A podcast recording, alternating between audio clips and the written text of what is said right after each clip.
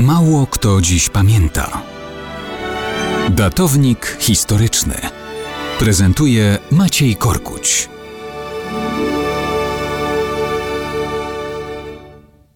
Mało kto dziś pamięta, że 7 maja 1824 roku została po raz pierwszy publicznie wykonana dziewiąta symfonia de Moll op. 125 Ludwiga van Beethovena.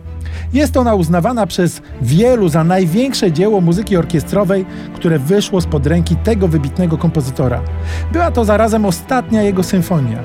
Zintegrowana z tekstem Ody do radości Friedricha von Schillera, dzisiaj jest jednym z arcydzieł wpisanych na listę UNESCO Pamięć Świata. Beethoven, kiedy ją komponował, był już niemal całkowicie głuchy. Nie był w stanie poprowadzić orkiestry, ale ze łzami w oczach mógł obserwować entuzjastyczne owacje po pierwszym koncercie w Wiedniu.